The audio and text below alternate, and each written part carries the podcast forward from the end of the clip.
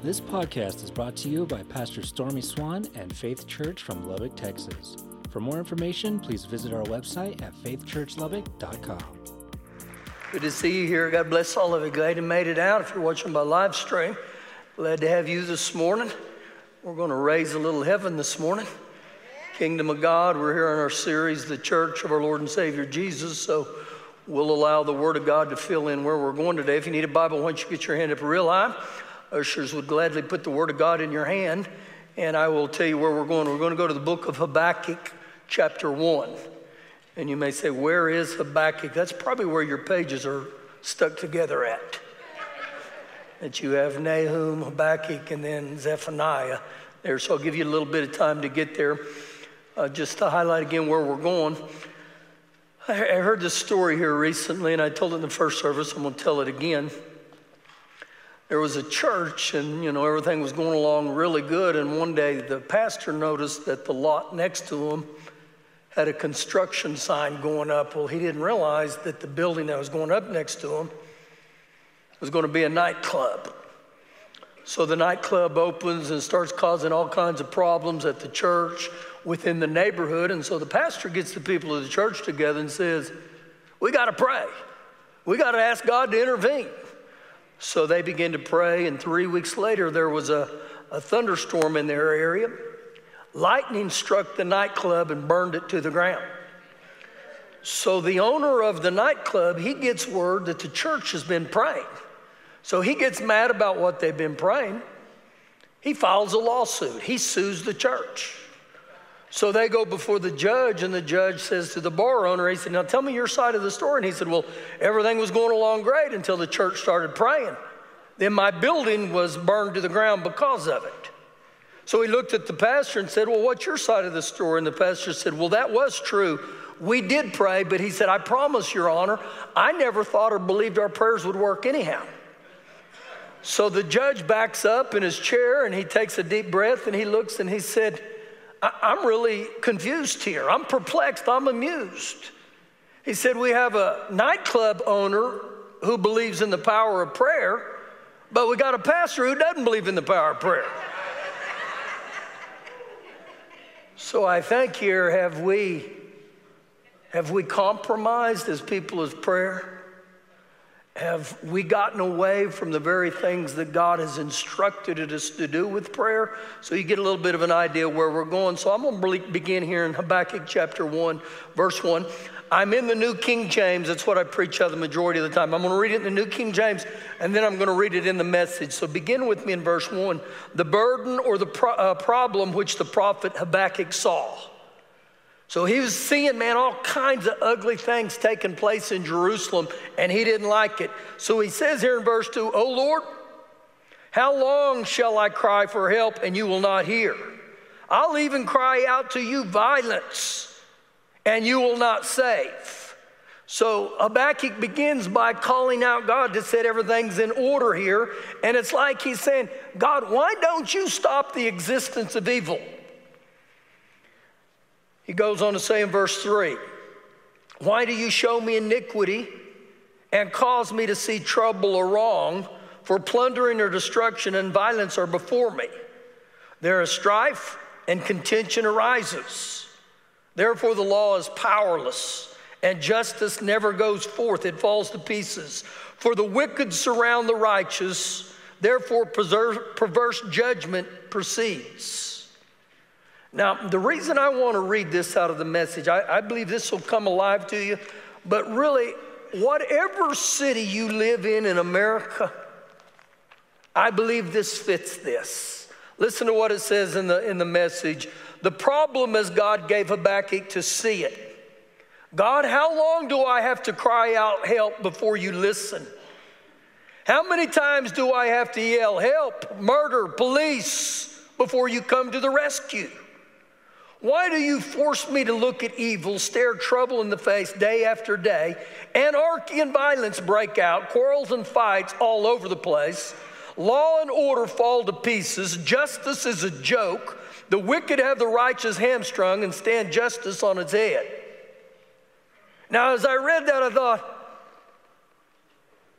that's our society to a T. This is us. And when I read what Habakkuk did here, his prayer was honest. I call his prayer, it was straight from his gut. This is what he sensed. And I can't find any time in Scripture where God criticized man's deepest questions and our internal struggles. Actually, when I studied people in the Bible, I found out when ones were in fear and they expressed fear to God, God welcomed it. When one said, we're in doubt, you got to help us with our doubt. When ones were angry, they let it rip. And so when I looked at what he was saying here, the Lord never criticized people who prayed with an honest and a sincere heart.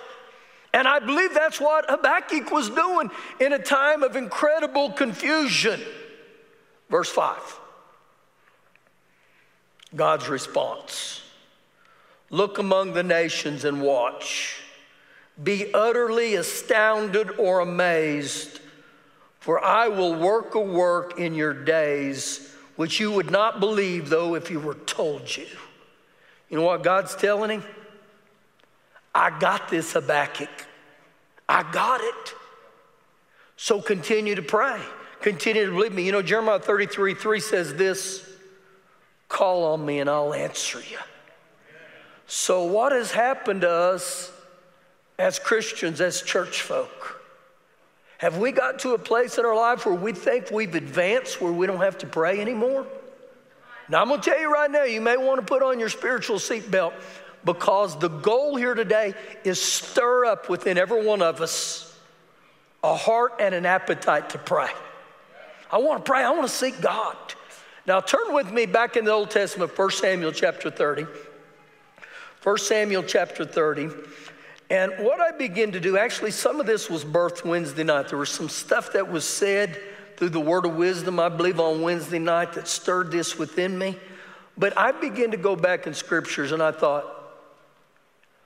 I want to get some of the great men of prayer in the Bible. I want to talk about them. And so what I come to find out with, that this first one is about King David here.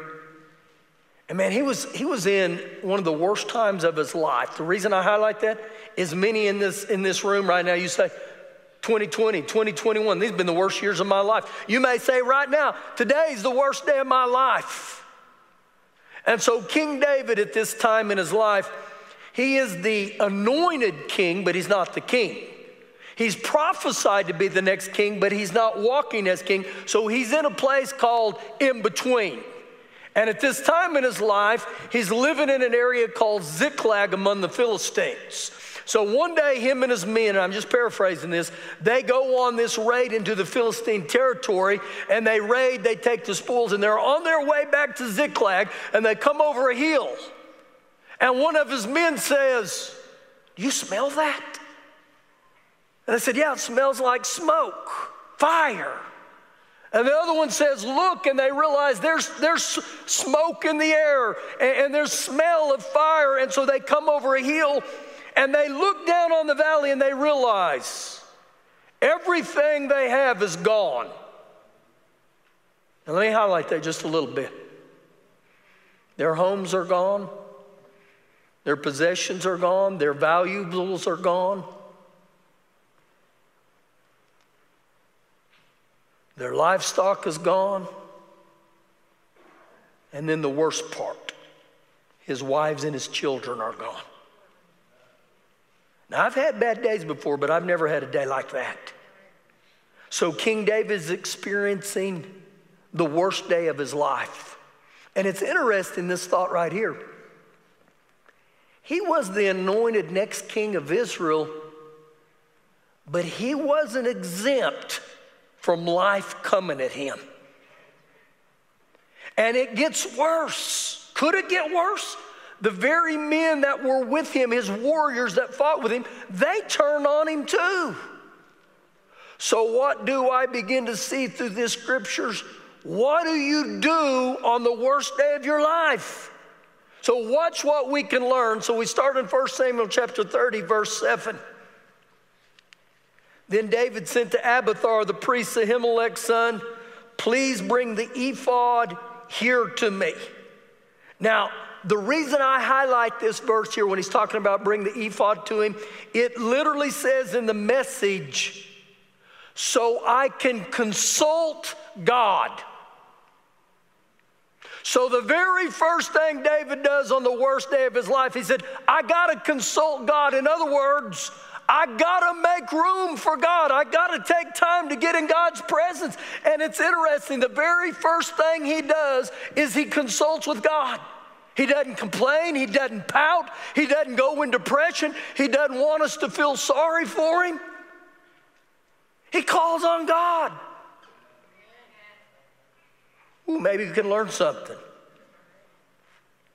Please bring the ephod here to me. And Abiathar brought the ephod to David. Now listen.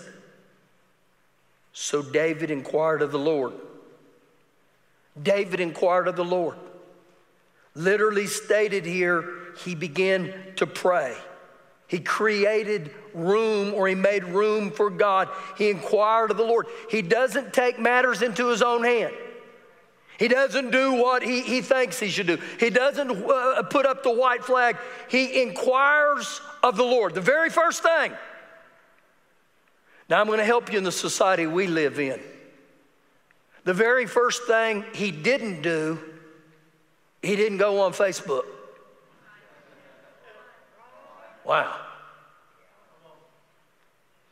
He didn't have to post his story.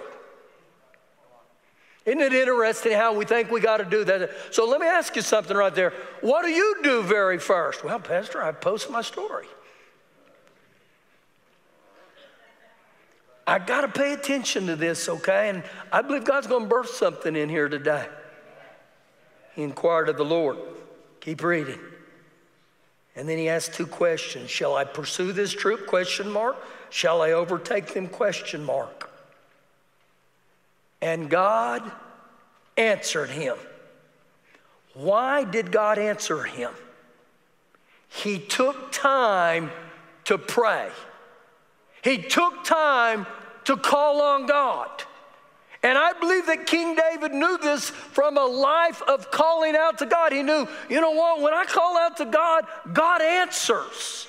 God tells me what I need to do. And so if you look at everything that takes place here, literally what he does is he tells David, attack. Go get him, attack. Now this is what was birthed off of Wednesday night.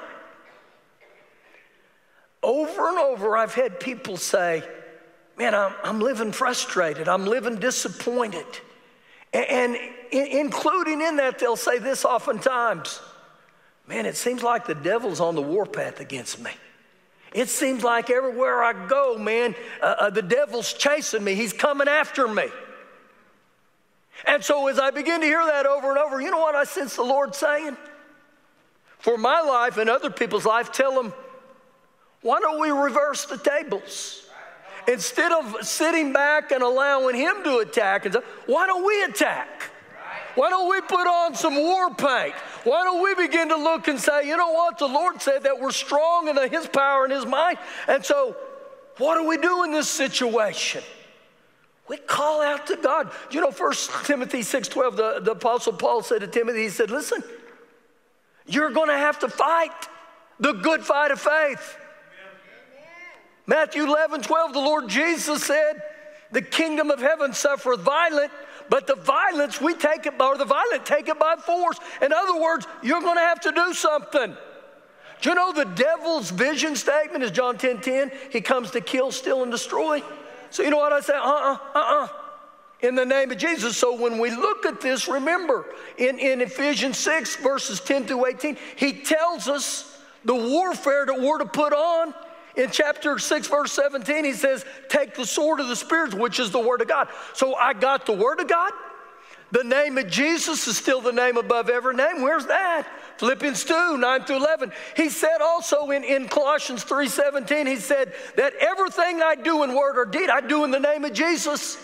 I'm going to tell you guys, it is time right now as the body of Christ, as the church, to say, we're going on the warpath. We're going after them. Remember in the old Western, some of you may never have seen a Western like this. Some of you may even say, who's John Wayne? Who is that? Remember in those times when the Indians would go on the warpath, what they'd do? They'd put on war paint as a sign. We're coming after you. You know, I believe we need war paint today. And you know what it is? It's the anointing of God. Anoint me to pray, Lord. Anoint me to stand. Anoint me to fight. Anoint me to fight. Now, turn with me to the book of Daniel, chapter 10.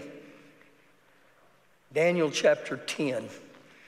And this was the second person that, man, the Lord really had me study in these areas. We got to study the Word of God and see what these men do here. And so in this passage here in Daniel chapter 10, Daniel gets a dream or a vision. And in the dream or vision, it wasn't good. It was going to be tribulation, and man, there was a bunch of conflict that was going to happen. So he gets this vision. Well, you know what the Bible says he does? He goes on a 21-day fast and prayer. So when the going gets tough, what do the tough get doing? They fast and they pray. And it's interesting to me that in this time, Daniel didn't put the white flag up at surrender. But I want to show you what he did, and I believe this is going to birth again something within us. Daniel 10, verse 10.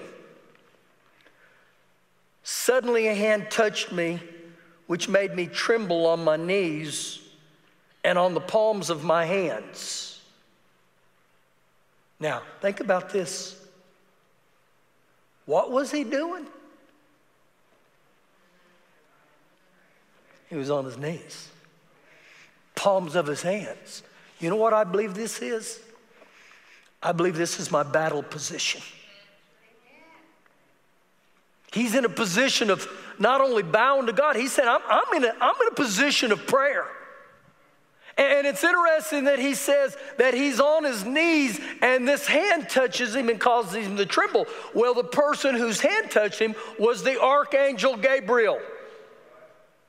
And so even on those lines, you may say, well, does God still do that with angels? Yeah, he does.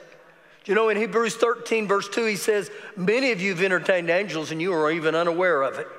It's going to be interesting. We get to heaven, how many times we had angels, we didn't even realize it. So he's in his battle position. This is how I fight my battles. Verse 11. And Gabriel said to me, O Daniel, man.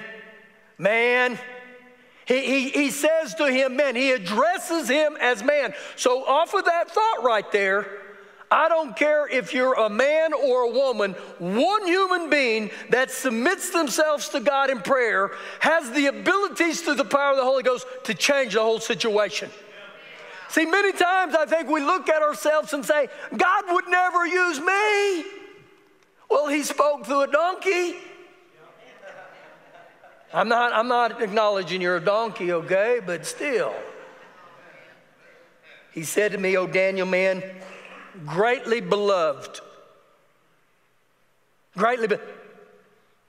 He applauds Daniel. He salutes Daniel as man greatly beloved. You know, off of that statement, here's what I see on that. He was known in heaven. Heaven was aware of Daniel. Because he was so smart? No. I believe when you go back and you study his life over and over, I mean, when you get back, I think it's Daniel 6, where he would pray 3 times a day and said, which was his custom since early days. So this guy, he had this thought, man, when things come at me, when life comes at me, I'm not going to complain. I'm not going to bellyache. See, as our society, here's what I see more and more within the church, that we've become prayerless. We've become weak in prayer. We've become compromised. And it's easier for us to blame the president. It's easier for us to blame the government, to blame the school systems, to blame the media, than to say, what about my spiritual condition? So even right here, I mean, he needed one man. God said, I just need one. And so he said, man, greatly beloved, understand the words which I speak to you. Stand upright. You know what he said to him? Get up. Get up. For I have now been sent to you. While he was speaking this word to me, I stood trembling. Why was Gabriel sent to him? Why? Keep reading. Then he said to me, do not fear, Daniel. From the very first day that you set your heart to understand, from the very first day that you set your heart to understand, the New Living says, you begin to pray. From the very first day that you begin to pray, day number one, to humble yourself before God. I don't know what to do, Father God, but you do. Your words were heard, and I've come because of your words. Your requests have been heard in heaven. Your prayers have been heard in heaven. Now watch this. He gives an explanation. But the prince of the kingdom of Persia withstood me 21 days. How many days did Daniel pray? 21 days. And he said, this prince of Persia, you know who this is? You know who the prince of Persia is? It's a demonic entity, okay? Principalities, powers, rulers of darkness, spiritual wickedness in high places. Ephesians 6 is what this is talking about. He said, these spirits of darkness opposed me or withstood me for 21 days. I believe personally he's applauding Daniel, and you know what he's saying? Way to go. You didn't quit praying. You didn't quit seeking me. You didn't get to 15 days and say, this stuff doesn't work. You stayed with it. Let me give you a little acronym, okay? It's the word push, P-U-S-H. Pray until something happens. Stick with it. And the reason I say that, we're such a microwave mentality that if we don't have something take place, if it doesn't occur to me, it's not going to work. Well, did you pray? Yeah, I prayed for 30 minutes, but nothing happened. See, there's some of you in here right now that God needs you to pray for your family members. He needs you, and you say, God would need me? He needed Daniel. God moves through the prayers of the righteous right here on earth. After the first service, I had a lady come up to me and she said, Pastor, this was just for me. And I said, why do you say that? And she said, I've got a daughter that she said, just this week, I got so irritated. I said, I'm done praying for her, Father God. I'm done. And she said, something got rebirthed in me today. I pray that in here right now. God's hearing you, okay? Keep reading. So he withheld me 21 days, and behold, Michael, one of the chief princesses, came to help me. They brought in the heavy artillery, for I had been left alone there with the king of Persia. So what you see here is the demonic armies that try to oppose God's will here on earth, the earthly struggles that are often taking place reflect what's happening in the heavenlies.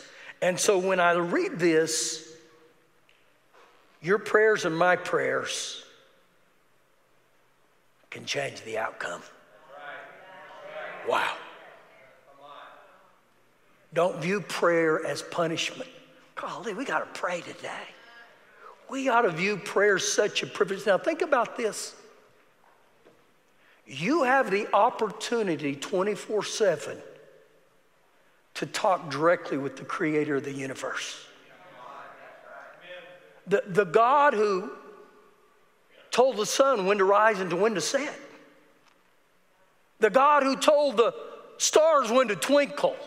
The God who told the rivers which way to run. The God who told the leaves when to turn from green to yellow. And I'm experiencing the yellow right now. How many doing any light raking right now? I'm experiencing that. Why do you highlight all that? He's Jehovah. He's the great Jehovah. He's the God who created all. And I can actually pray to him. I can actually call out to him. Now, how does this all apply to our series, The Church of Our Lord and Savior Jesus? Turn with me to Mark 11, and I'm going to explain it to you here. Mark chapter 11. You know, I believe this within the heart of all people, but when you get born again, I believe God put in your DNA this spiritual instinct or this spiritual reflex. And you know what that is? When life comes at you, you pray. Call on the name of the Lord. Do you know King David did that? Psalm 50:15. Do you know the first time you find prayer in the Bible is you go all the way back to the beginning, Genesis 4, verses 25, 26, and it says, that's when men begin to call on the name of the Lord. Well, what caused them to start calling on the name of the Lord? I believe there was something on the inside of them saying, we got to pray. We got to pray. I don't know if you remember MC Hammer. He used to sing that. We got to pray just to make it today. I say we pray. Now, I know MC's got a little bit on me, but that's still pretty good. You guys got to realize I'm white.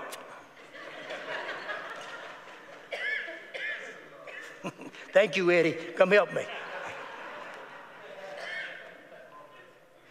Mark chapter 11, verse 15.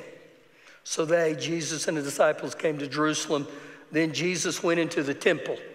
Jesus goes into the church. And he began to drive out those who bought and sold in the temple. He overturned the tables of the money changers and the seats of those who sold doves. Now, I don't know if you've ever thought about this passage. This is one of the most bizarre passages in all the Bible to me. Because a lot of people say, well, I thought Jesus was love. Now, get the picture here. He goes into the church, and he starts turning over these tables, kicking over chairs. And I can't find in any of the passages here where the disciples assisted him. I think when he started doing that, they were blown away. They stood back like, what got into Jesus? What's Jesus doing? Verse 16. And he would not allow anyone, he would not permit anyone to carry their wares or their goods through the temple. He stopped them here. And I believe part of the reason he did a lot of that was he was telling them, I really don't approve of your religious commercialism. I really don't like it. Now watch what he says here in verse 17. Then he taught, saying to them, is it not written, my house? Not your house, not my house. He said, my house. Now think about that. The Lord Jesus just designated and he said, my house. Now watch what he says about his house. My house shall be called a house of prayer for all nations. Now think about what he just said. He didn't say my house will be a house of teaching. There's nothing wrong with teaching. We got to have teaching. He didn't say my house will be a house of praise and worship. He said my house will be a house of prayer. And so when I read this, I think, well, is it a house of prayer? Keep reading because he's got a great thought in here. My house shall be a house of prayer for all nations, but you have made it a den of thieves. You've turned it into a hangout for thieves. You've prostituted my house for your well-being. So off of that statement, you have made it this. Let me ask you something. What have you made it? Wow. What have I made it? Do we come just out of religious duty? Do we come just to shoot the breeze? Do we come because my best friend's there? Do we come because I'm trying to find a wife there? Do we come just to be spiritually or religiously viewed? See, there's the question. What have I made it? Do I come because I'm needing a business deal? Whoa. Now, here's the thought for you, too. Jesus is very aware why we come. He's very aware. And when he said, my house shall be called a house of prayer, Do you know the temperature reading, the barometer reading, the appetite or the aroma of the church is based off what type of people of prayer we are? Wow. Personally and as a church, how are we doing? Are we weak? Have we compromised? My house will be called a house of prayer. See, these people were going to the church physically, but spiritually, their heart wasn't there at all. They were just showing up and going through the motions. And I can't override prayer. It must become the defining mark.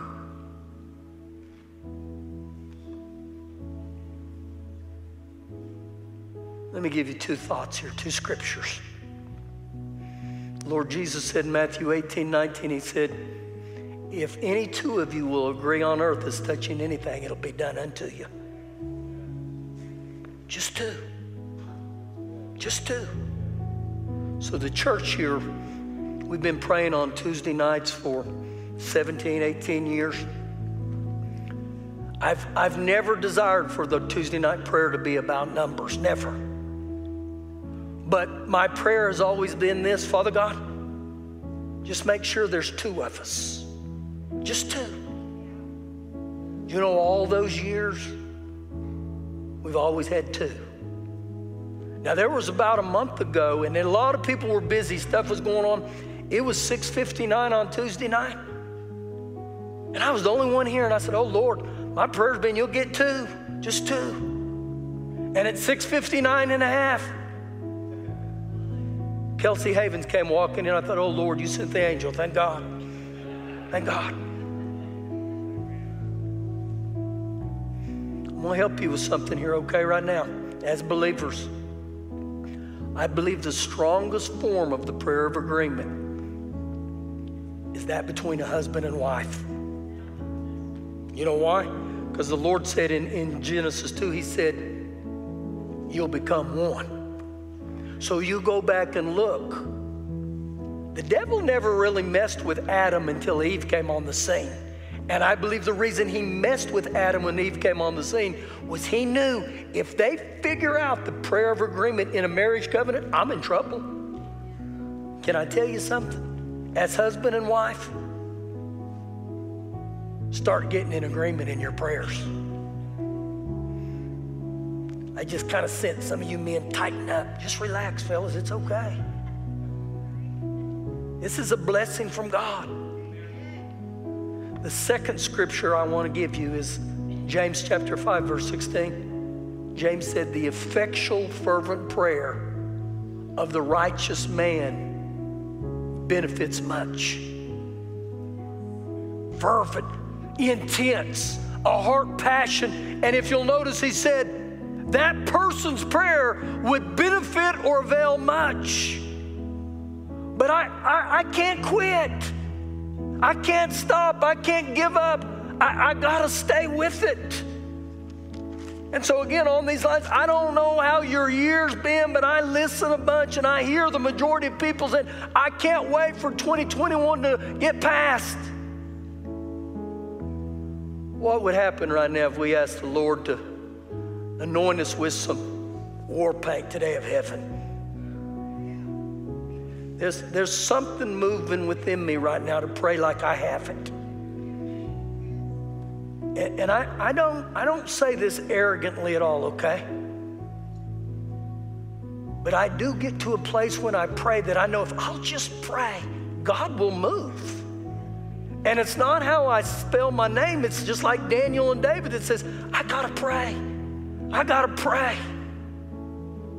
In the last couple of days, there's some things that took place, and man, I got so grieved, and I said, Lord, have I not prayed? Have I not prayed like I should have? And so I sense God, he's raising the bar on me. He's saying, you gotta pray, you gotta pray. So I'm gonna ask you to stand up today, right now. Let's just stand up here. You're in a spiritual battle, whether you like it or not. Every one of us. So I don't know if you've never prayed much.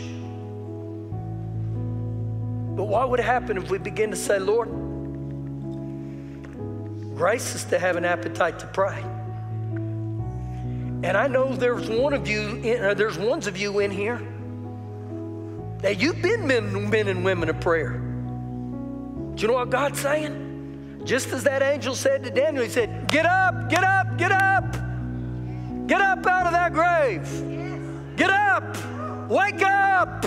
Get up. And I believe this is the call for God right now to say, listen, we can sit back another year and we can complain about it, or we can say, you know what?